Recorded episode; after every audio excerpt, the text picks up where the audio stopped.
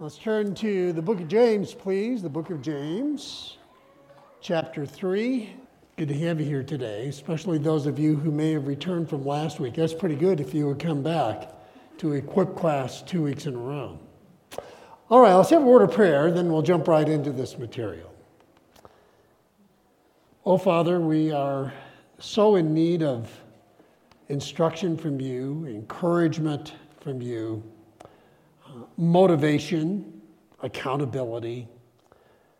And Lord, you have not left us without all that is necessary for life and godliness. I'm looking forward to what you're going to teach us today uh, through your word.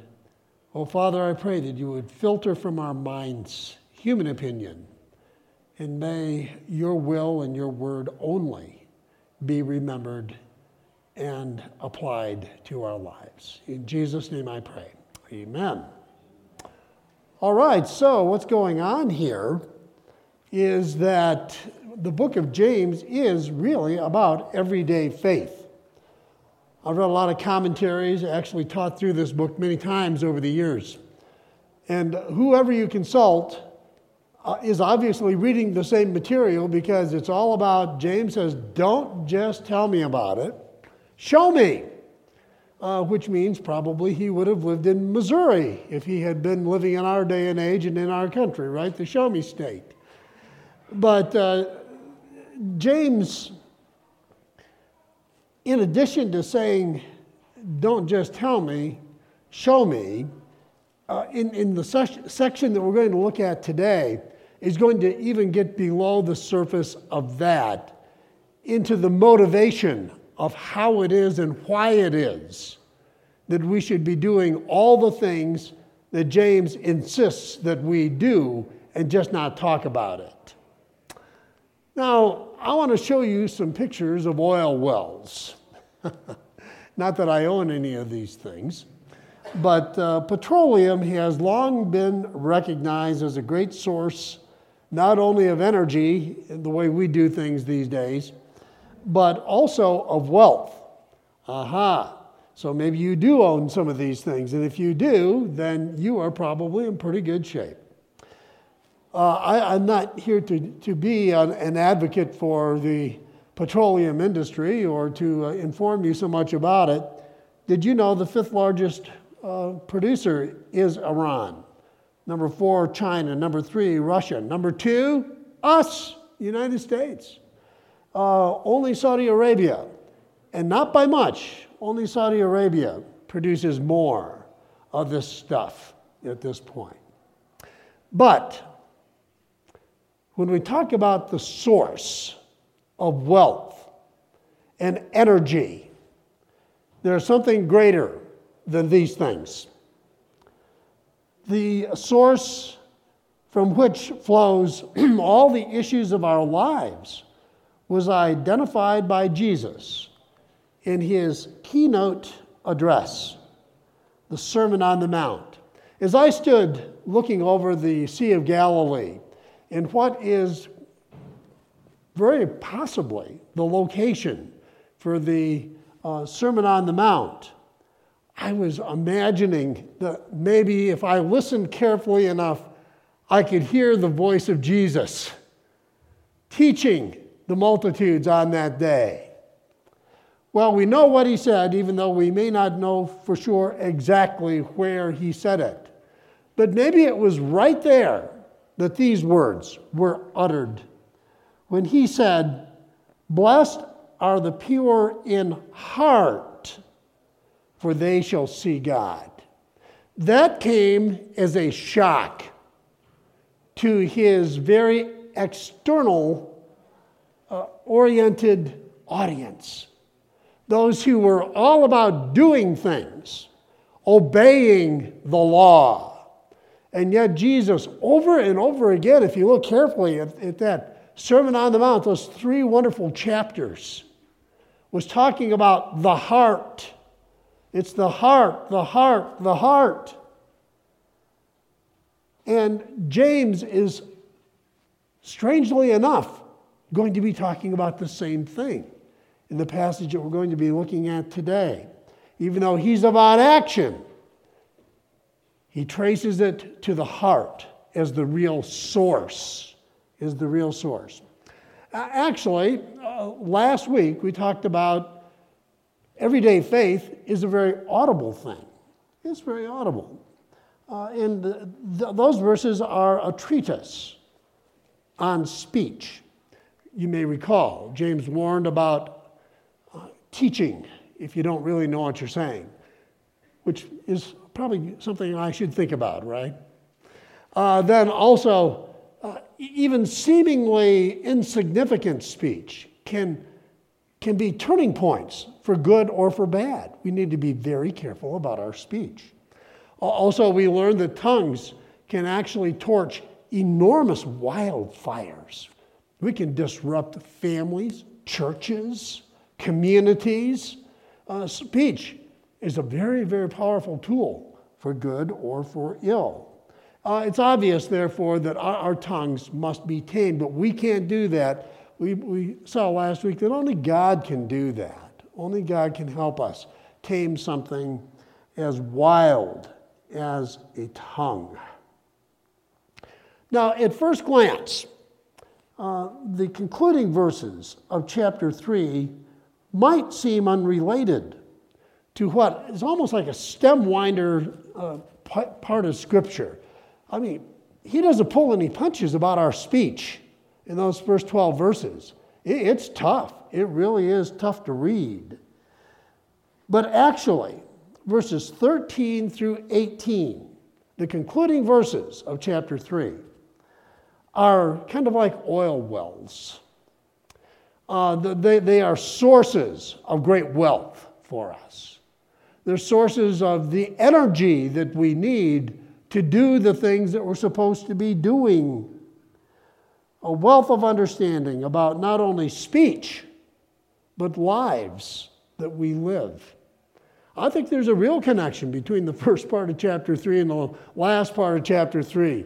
If we're going to get control over our tongues, we need to keep reading in chapter 3 and see uh, what it is that's available to us as a source, or we might even say a resource to do that. It comes from the heart. As a matter of fact, uh, later in, in uh, the book of Matthew, chapter 15 and verse 18, we read, What comes out of the mouth ah, proceeds from the heart. Proceeds from the heart. For this defiles a person. James, we might call him the inspired advocate of high energy and action. He wants us to know that everyday faith is in reality not only an audible thing, it is an attitude thing. Uh, I'm talking about the heart, a heart attitude. Now, I want you to be looking uh, through our, our, our time together today toward the final discussion question that we will have toward the end. And that is if the heart is so important, how can we groom, prepare, change, do what's necessary to have a better heart so that the source is not itself polluted also? We, we need to talk about how that can take place. So keep listening. I think we'll, we'll have some good information in the text to, to guide us in, in that discussion later on. But it is true that good practice flows from a good heart. Who is wise and understanding among you? By his good conduct, let him show his works in the meekness of wisdom. But if you have bitter jealousy and selfish ambition in your hearts, do not boast and be false to the truth. This is not the wisdom that comes down from above, but is earthly, unspiritual, demonic. For where jealousy and selfish ambition exist, there will be disorder and every vile practice. I see in, in, in those verses a sharp contrast. There are sharply contrasting heart attitudes to be found in, in those verses. First of all, uh, uh, uh an attitude of wisdom and understanding that he talks about. Uh, I hope our hearts are like that, just yearning to always be a source of, of wisdom and, and understanding. But then there's also mentioned a couple of times uh, an attitude of jealousy and selfish ambition. I, the, these two things really have nothing in common, other than the fact that they, they, they can reside simultaneously in our own hearts. That's the conflict, that's the tension that we live with on a daily basis, unfortunately. Each of these attitudes, each of these attitudes pumps out predictable products as surely as, wow, we have verified this is a good oil well. Let's pump it. You have a good idea what you're going to get as long as it's still down there and something to be pumped. We need to examine these hard attitudes. We need to look at each one of them. First of all, let's take a look at option number one this, this attitude of, of wisdom and understanding. Uh, James says that this comes from above. While the uh, primary interpretation of the verse that I want to share with you, uh, a parallel verse, really is Old Testament in nature, Re- refers to a future time in the coming history of the nation Israel when they will be spiritually revived, they will be saved, they will be restored in a saved condition. I do believe that uh, Ezekiel chapter 36 and verse 26 has an application for us. I will give you a new heart. That's how come Israel is going to be so different in the future. God says, I will give you a new heart. And a new spirit I will put within you. And I will remove the heart of stone from your flesh and will give you a heart of flesh. Oh, we can be so hard hearted toward the things that we ought to be doing and thinking and feeling. Do, do we need a new heart? Or do we at least need some, some new attention to the way our hearts have been neglected and how we've been abusing giving attention to what's going on in our hearts? Now, th- this attitude uh, is not only from above, but it's according to the, the verse, it's characterized by wisdom, meaning uh, sound insight. Uh, uh how do you understand the word wisdom? What would be a quick definition that you would give somebody if you were having a, a discussion about this? How do you describe wisdom? Uh, proper application of knowledge. Yeah, yeah. Uh, it's, it's, it's often stated that way, and I, I don't think you can do better than that. a, a good, sound insight and skilled application of truth in practical situations. Uh, have, you ever, have you ever met the, the educated fool? it's sad to see. Uh, I, I, remember uh, meeting some people like that in the past and just saying, how can you be that smart and so dumb at the same time, you know? I'm not going to flush that out too much in case somebody might be listening uh, out there. I, I, don't, I, don't, want to tell secrets, other than the fact it, it, it, is, it is kind of frustrating when you run across that. We need wisdom. Uh, in, in 1 Corinthians chapter 1 and verse number 30, you are in Christ Jesus, Paul wrote to these people. You are in Christ Jesus, who became to us wisdom from God, and righteousness, and sanctification, and redemption. So, this attitude that we really need, the heart attitude, the good heart, is one that is dominated by Jesus Christ. By Jesus Christ. Now, the, the, this first option, this, this good attitude, this good heart option, is one that evidences good understanding as well. It's very often, I was, I was struck again as I was preparing for, for this class, how often the concept of wisdom and knowledge go together in Scripture. What one usually goes with the other when, when you see them mentioned. Uh, understanding relates to uh, objectivity, uh, factual stuff, uh, the, the work of the intellect here. God did give us brains, right? He really did, for a reason.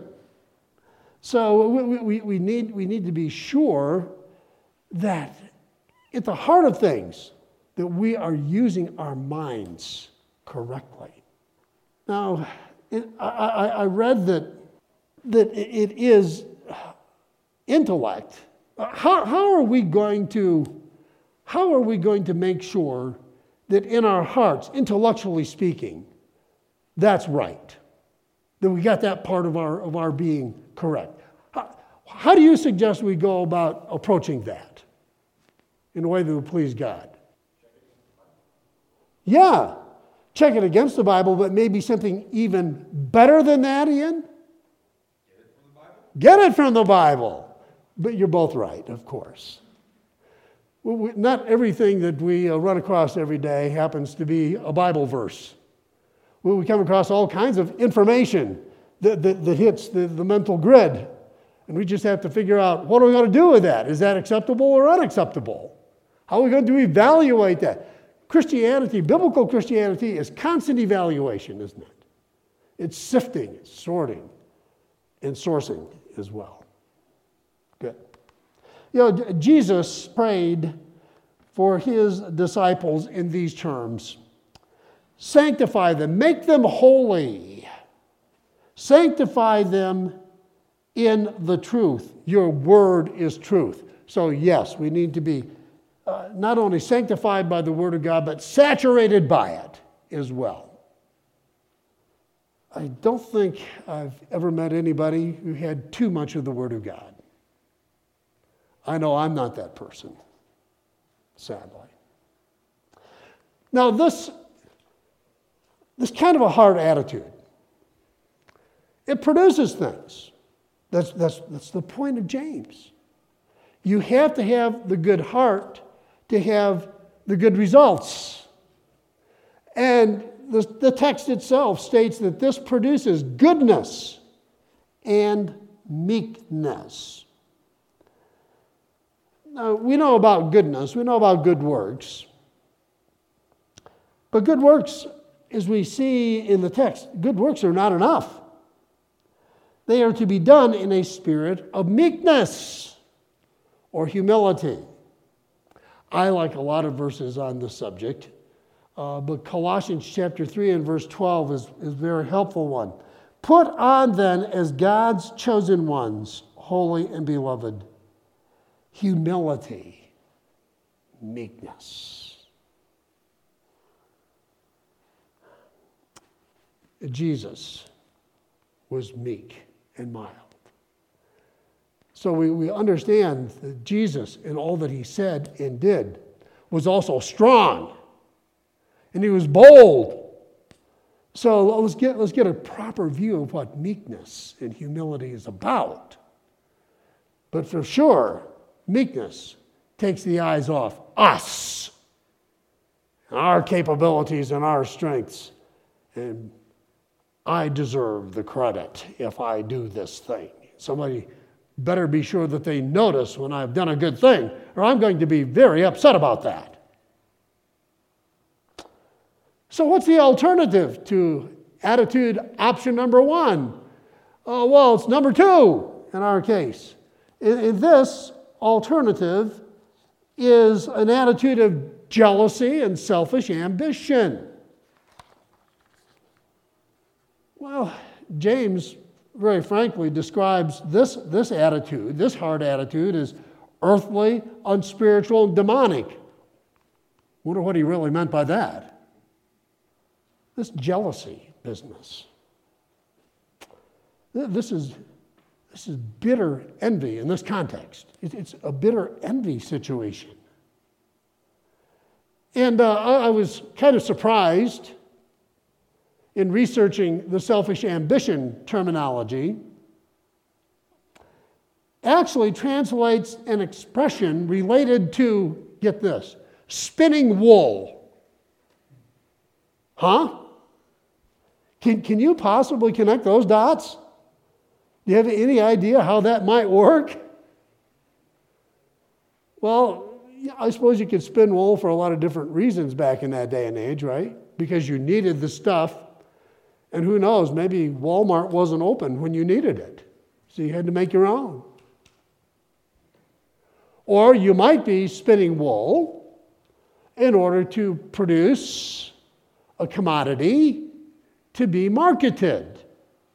That's the thinking of the connection here is that doing things for a wrong motive could be the motive of personal gain. Are we just spinning out the things in our lives for what we can get out of it? Sometimes that is it. Guilty? I've done that. I haven't heard the expression for a little, little while. You know how these expressions kind of go through the vocabulary from uh, decade to decade. You have to learn a new vocabulary all the time. When I was growing up, I had to figure out what do my kids mean when they said that? Well, what does that mean? Full of yourselves. I heard that expression quite often for a while, back 10 or 15 years ago. But that's what we're talking about here. This attitude number two, this second option, is just we're full of ourselves. We, we really don't much care uh, about other people as long as we make sure that our objectives, our goals, our feelings, our, especially our opinions, are not only honored, but people acquiesce to them as well. Because after all, we all know I'm right. Now, of course, they don't have any entitlement to think that they are. And so on it goes. Selfish ambition. Jesus made it so clear we must deny ourselves. My opinion doesn't count, and neither does yours. James says that this attitude also has products produces disorder. Of course it does, because not everybody's going to agree that we're always right. And uh, another product of, of, this, of, this, of this attitude, and this is kind of like the catch all category here, it produces every vile practice. Jealousy and selfishness is at the heart of every nasty thing. And that's an inspired opinion from James. Everyday faith is indeed, you see, an attitude thing.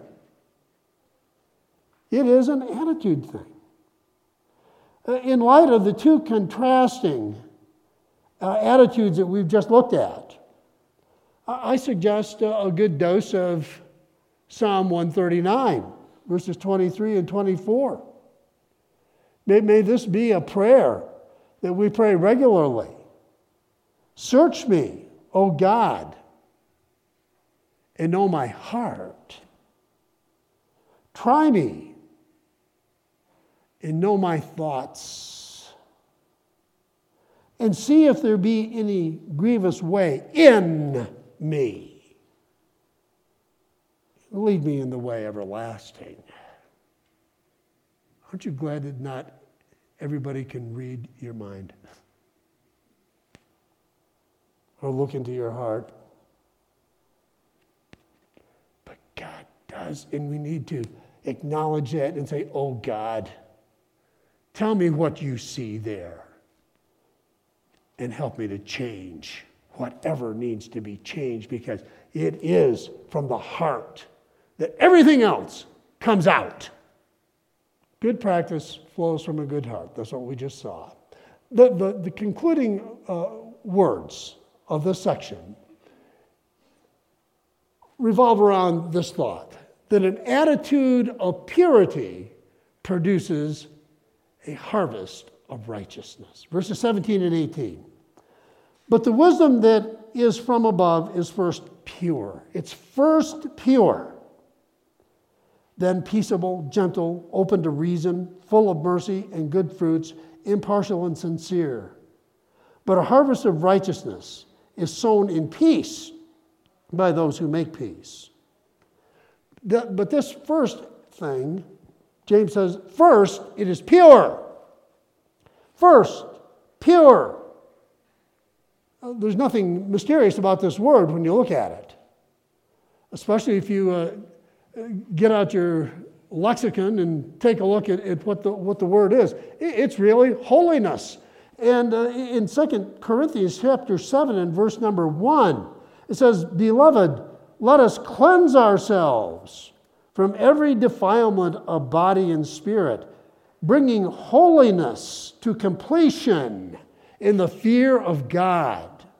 Can we say that holiness, purity, is our constant priority and our constant pursuit? While the attitude to be desired is purity or holiness, James declares that this does not stand alone, but there's linkage. It comes as a package. If there's real purity, if there's real holiness as the goal and as the commitment, then we have these other issues that will also be addressed in our lives. We will be peaceable people, loving and seeking peace. We'll be gentle people, that is kind, tolerant, and considerate, like all of the people you know, right? Yeah, all the time. We'll be open to reason, that is submissive and yielding. Oh, that, that's right, yeah. You ever see the commercial, Mr. Generous, on TV? Oh, no, you go first. You go first. You go first. No, oh, please, I insist. Can you imagine a world like that? Right? Full of mercy. People who want the purity and the holiness found in the Word of God will be people who are full of mercy, compassion, and pity, you see. Full of good fruit. This is an attitude of being productive, not doing minimal stuff, but wanting to be fruitful in the things of God. That's at the heart of things. We want to be productive being impartial. The word actually here means non judgmental. That doesn't mean we have no standards, but we're not going to impose our opinion and our standard on somebody else. We'll be impartial because we're biblical about things. Sincere, to be without hypocrisy. Uh, such attitudes as these produce an abundant harvest of righteousness. And it's reemphasized that this kind of harvest is possible only when the sowing is done in peace. It would be nice if we could live a whole day in peace, right? Relaxed, trusting God. Relaxed, not arguing. Relaxed, not unnecessarily confronting people. And not unnecessarily irritating people to be at peace and to seek it. Peace is a high priority in Scripture. A high priority. Paul said, We are called unto peace. The matter of righteousness is commonly misunderstood. I just want to say this. When we talk about righteousness, we're not talking about how to earn your eternal life. For, for we hold that one is justified by faith apart from the works of the law. But at the same time, we also recognize the scriptures to teach. For we are his workmanship, created in Christ Jesus for the purpose of good works, which God prepared beforehand that we should walk in them. So let's make sure that we understand that very, very carefully. James chapter 3 tells us that everyday faith is an audible and an attitude thing. And in this concluding section, we have seen the, the, the importance of the heart So Proverbs 4:23 says, "Keep your heart with all vigilance, for from it flow the springs of life." Okay, now's the time. You've been storing up all of your wisdom and observations through our little class time today. How does that work? How do we keep our hearts? How, how are we going to do that when we walk out of this place? And if you just happen to remember something we talked about here in this class, how do you propose to put it into practice? How does that work?